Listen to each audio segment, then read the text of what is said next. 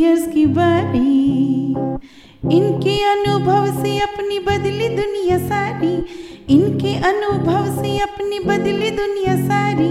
दादा, दादी, नाना, नानी करते बातें प्यारी। सुन लो तुम, समझ लो तुम। हाँ सुन लो तुम, समझ लो तुम। सुन लो तुम समझ लो तुम बात ये हमारी। खुश रखोगी इनको तो होगी खुशी तुम्हारी। नई बात है ये देखो नई जानकारी।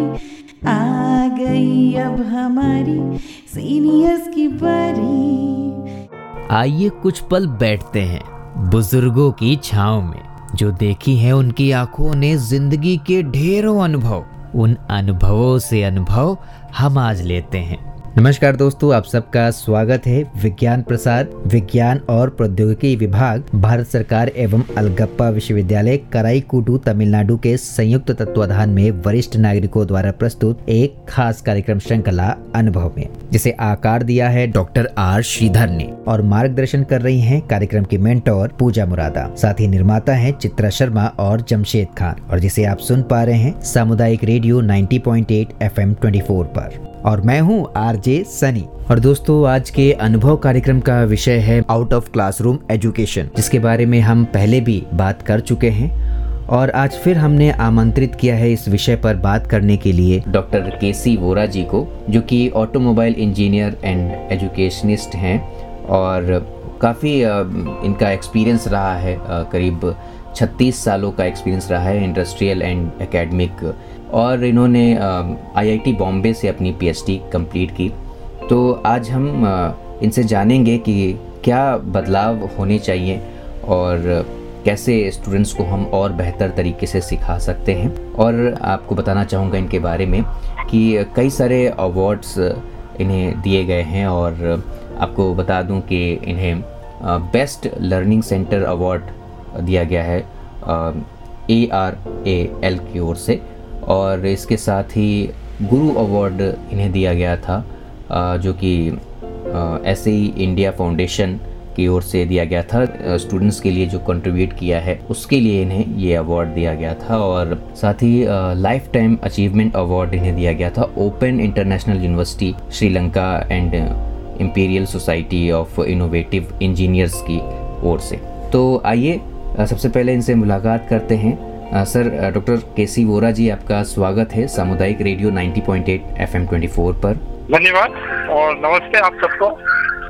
जैसे कि पिछली कड़ी में हम ऑटोमोबाइल इंडस्ट्री के बारे में बात कर चुके हैं और कुछ ऐसे सवाल थे जो रह गए थे जिनके बारे में मैं आपसे कुछ जानना चाह रहा था। सर जैसे कि हर इंसान चाहता है सफल होना तो ऑटोमोबाइल इंडस्ट्री में जो भी स्टूडेंट्स अपना करियर बनाना चाह रहे हैं और जो सफल होना चाह रहे हैं उनके लिए आप क्या कहना चाहेंगे?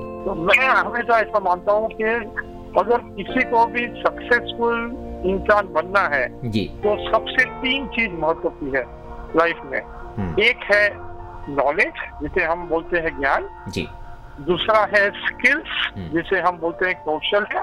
जी। और चौथा है एटीट्यूड जिसे हम बोलते हैं वृत्ति। अगर ये ज्ञान कौशल्य और वृत्ति साथ में हो जाए तो हमारा बेड़ा पार हो सकता है। तो हम सब आविष्कार कर सकते हैं सब प्रैक्टिकल बन सकते हैं और आत्मनिर्भर भारत बन सकते हैं। इसी तरह जो हमारे प्रधानमंत्री ने स्टार्टअप का जो बीड़ा उठाया है हम्म। तो अभी आप देखोगे बहुत सारे इंजीनियरिंग कॉलेज में बच्चों को स्टार्टअप बनना है और जॉब नहीं करना है। ये एक नई चीज़ सामने आई है और इससे भी मैं बहुत प्रोत्साहन देता हूँ।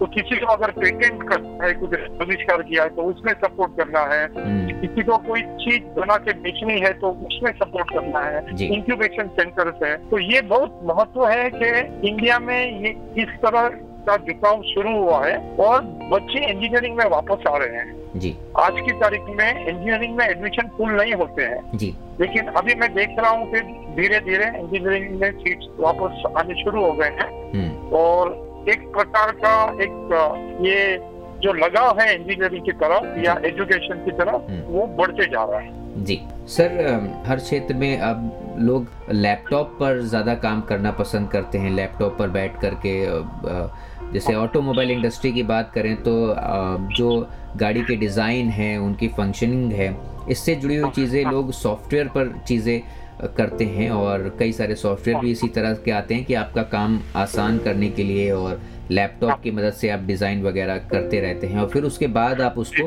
प्रैक्टिकली करके देखते हैं। तो लैपटॉप पे या सॉफ्टवेयर पे हम अपने डिज़ाइन वगैरह बनाएँ और काम करें ये कितना सही होता है? क्या इससे लाभ मिलता है जो स्टूडेंट्स हैं? उनको ऑटोमोबाइल इंडस्ट्री में जो डिज़ाइन वगैरह बनाते हैं? आपने सही सवाल पूछा कि ऐसा नहीं है कि सॉफ्टवेयर में काम नहीं करना चाहिए सॉफ्टवेयर में भी काम करना चाहिए और प्रैक्टिकल भी काम करना चाहिए।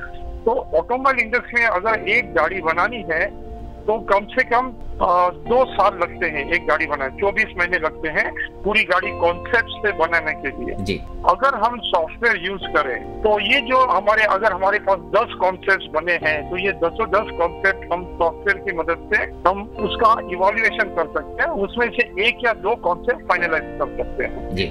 अगर ये सॉफ्टवेयर नहीं होते हम्म। तो हमें दस दस कॉन्सेप्ट बनाने पड़ते उसका इवोल्यूशन फिजिकली करना पड़ता है जिसे हम वैलिडेशन बोलते हैं। हम्म। और उसके बाद हम उसमें से बेस्ट दो सेलेक्ट करते हैं तो इसमें काफ़ी टाइम चला जाता है। जी।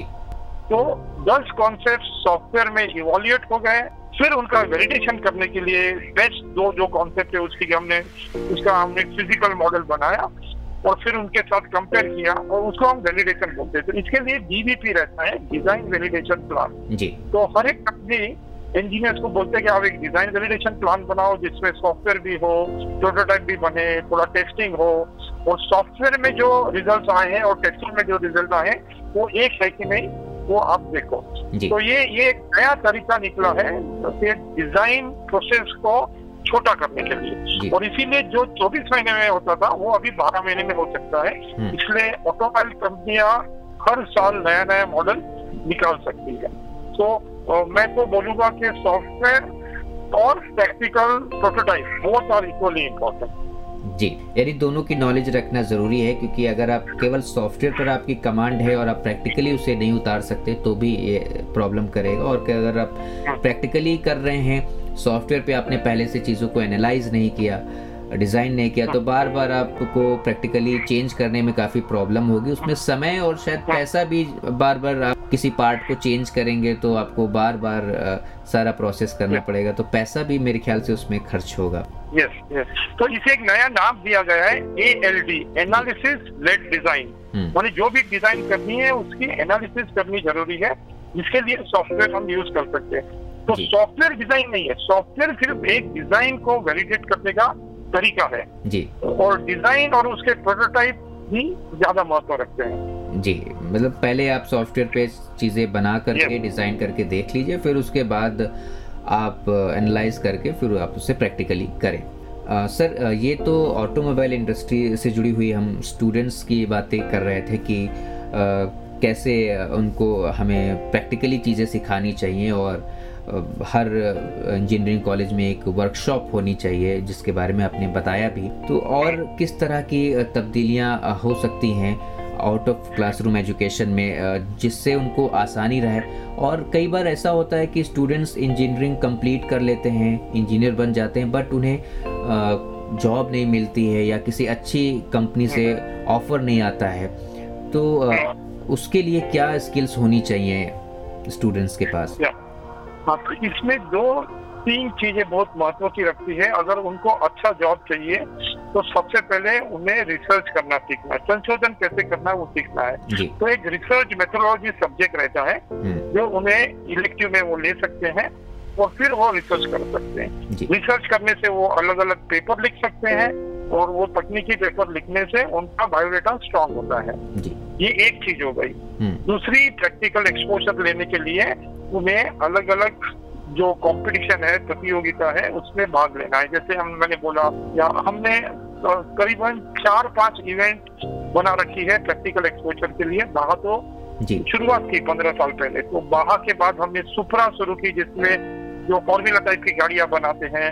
उसके बाद हमने तूफ़ान शुरू किया जो ट्रैक्टर प्रकार की गाड़ी बनती है जो फार्म में माने खेत में काम में आती है। जी। आ, उसके बाद एक एफी साइकिल किया जिसमें इंजीनियरिंग कॉलेज के छात्र विदाउट इंजन के बिना ह्यूमन संचालित माने ह्यूमन पावर्ड व्हीकल जो बोलते हैं। तो इस तरह हमने अलग अलग प्रतियोगिता शुरू की। जी। और इंजीनियरिंग छात्राएँ ये ये जो इवेंट है उसमें भाग रहे तो ये हो गया दूसरा पार्ट और तीसरा पार्ट है प्रोजेक्ट्स और मिनी प्रोजेक्ट्स तो पहले क्या होता था कि इंजीनियरिंग कॉलेज में सिर्फ़ लास्ट ईयर में छह महीने के लिए प्रोजेक्ट होता था। अभी हर सेमिस्टर में आ, उनको कहा जाता है यूनिवर्सिटी को कि आप एक मिनी प्रोजेक्ट कराओ। मानी मिनी प्रोजेक्ट का एक सब्जेक्ट रहता है जिसमें एक छोटी छोटी चीज़ बनाए। तो ये मिनी प्रोजेक्ट और मेन प्रोजेक्ट करने से उनका प्रैक्टिकल एक्सपोजर बढ़ता है।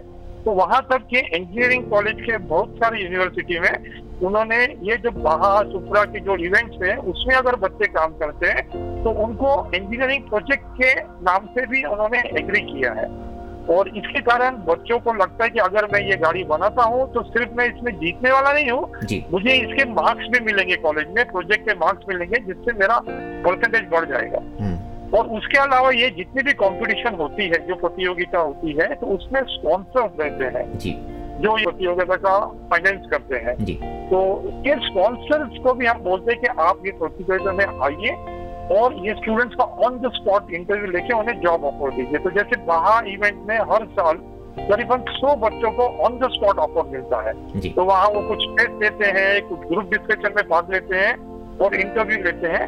और एक ही दिन में उनको सौ बच्चों को ऑन द स्पॉट ऑफ़र मिल जाती है। तो इनकी एम्प्लॉयबिलिटी भी बढ़ेगी। सिर्फ़ आविष्कार करेंगे स्टार्टअप बनेंगे उतना नहीं है हम्म। लेकिन हर एक बच्चे की एम्प्लॉयबिलिटी बढ़ जाएगी। तो ये जो आउट ऑफ़ क्लासरूम एजुकेशन का जो तरीका है अगर हर यूनिवर्सिटी अपनाए तो मैं तो बोलूँगा कि बहुत सारा प्रैक्टिकल एक्सपोजर हर एक छात्रों को मिलेगा। और इससे हमारे बच्चे और इंटेलिजेंट बनेंगे और प्रैक्टिकली ओरिएंटेड बनेंगे। जी कई बार बच्चों को काउंसलिंग की भी ज़रूरत होती है कि उन्हें कभी कंफ्यूजन होती है किसी बात को लेकर के। तो इसमें क्या काउंसलिंग का भी कुछ इस तरीके का कुछ रखना चाहिए ताकि बच्चों को एक गाइडेंस मिलता रहे? हाँ तो हम क्या करते हैं कि हर एक इवेंट में एक स्टीयरिंग कमेटी रहती है जो सिर्फ़ एडवाइस देती है एक ऑर्गेनाइजिंग कमेटी रहती है जो पूरा इवेंट ऑर्गेनाइज करती है और एक एल्यूमिनी कमेटी रहती है। एल्यूमिनी कमेटी वो रहती है जिन्होंने वो प्रतियोगिता में भाग लिया है पहले। जी। और अभी दो तीन साल से इंडस्ट्री में काम कर रहे हैं और उन्हें कुछ वापस देना है सोसाइटी को कि भाई मैंने तो ये सीख लिया। मैं चाहता हूँ और सौ लोग सीखे। तो इसे हम एलिमिनी कमेटी मेंबर बोलते हैं। हम्म। और ये एलिमिनी कमेटी मेंबर एक प्रकार से काउंसिलर रहते हैं कि अगर छात्रा को कोई भी तकलीफ़ हुई हम्म। कोई भी प्रॉब्लम आया कुछ नहीं समझ रहा है तो वो एलिमिनी कमेटी मेंबर को पूछ सकते हैं जो उनके मेंटर बनते हैं। जी। और आजकल काउंसलिंग एक बहुत इंपॉर्टेंट शब्द बन गया है चाहे वो स्कूल हो या कॉलेज हो। जी। तो हर बच्चे को काउंसिलिंग की ज़रूरत है क्योंकि बच्चा अंतर्मुखी होते जा रहा है। मैंने हमारे समाज में जो टीवी है मोबाइल है और ये कोरोना के कारण घर के बाहर जो नहीं जा सकते हैं वो सब बच्चे इंट्रोवर्ट बनते जा रहे हैं और इनको एक्सट्रोवर्ट बनाना बहुत ज़रूरी है। इनको बाहर निकालना इनसे बातें करना इनके साथ खेलना ये बहुत ही इम्पोर्टेंट है और ये काउंसिलर की मदद से हम कर सकते हैं। ये जो साइकोलॉजी जो चेंज हो रही है वो की मदद से काउंसिलर की मदद से हमें इनको वापस लाना है। जी। ये बहुत इम्पोर्टेंट एस्पेक्ट है काउंसिलिंग का और उसे हमें ज़रूर आगे बढ़ाना चाहिए। सर बहुत अच्छा लगा आपसे मिल करके और आपने इतनी सारी बातें रखी इस नए एजुकेशन के तरीके के बारे में बताया। आउट ऑफ़ क्लासरूम एजुकेशन के बारे में आज हमने बात की और आपने तमाम सारी ऐसी बातें बताई जिनसे अगर हम जो स्टूडेंट्स हैं वो फॉलो करते हैं या जो एकेडमी हैं कई सारी एजुकेशन एजुकेशनल एकेडमीज़ हैं, अगर वो इसको फॉलो करती हैं तो काफ़ी उन्हें मदद मिलेगी और स्टूडेंट्स को भी काफ़ी अच्छा रहेगा उनके लिए एक नए तरीके से वो चीज़ें सीख पाएँगे और प्रैक्टिकली नॉलेज होना वैसे भी बेहद ज़रूरी होता है क्योंकि आप लाइफ में जो भी आगे चीज़ें करते हैं वो आप प्रैक्टिकली ही करते हैं किताबें आपके साथ में नहीं होती हैं उस टाइम पर। हाँ। तो बहुत अच्छा लगा आपसे मिल करके और आपने समय निकाला इतनी सारी बातें की इस विषय के बारे में। सर चलते चलते क्या कहना चाहेंगे? समय हो चला है कार्यक्रम के समापन का। तो मैं छात्रों को तो कहना चाहूँगा कि नॉलेज स्किल और एटीट्यूड की तरफ़ ध्यान दें और मैं शिक्षकों को कहना चाहूँगा कि आप भी आउट ऑफ़ क्लासरूम को जरा वेग दें और मैं यूनिवर्सिटी को चाहूँगा कि बच्चों को प्रैक्टिकल एक्सपीरियंस देने के लिए वर्कशॉप चौबीस घंटा खुला रखे और प्रोजेक्ट्स में प्रोत्साहन दें। और अगर किसी को मेरी मदद की ज़रूरत है तो मैं मदद कर सकता हूँ। बहुत बहुत धन्यवाद। सर। सामुदायिक रेडियो 90.8 की ओर से आपको भी। दोस्तों, फ़िलहाल आज का ये प्रोग्राम आपको कैसा लगा, आप हमें ज़रूर बताइएगा। F M Bhiwadi at rate Gmail dot com पर। और अब वक्त हो चुका है आप सभी से विदा लेने का। तो चलिए, मैं ले रहा हूँ आप सभी से इजाज़त। मैं हूँ आरजे सनी और आप सुन रहे थे सामुदायिक रेडियो 90.8 एफएम 24 पर अनुभव कार्यक्रम की यह खास कड़ी। नमस्कार। आप सुन रहे हैं 90.8 एफएम 24 आपका रेडियो, आपकी धड़कन।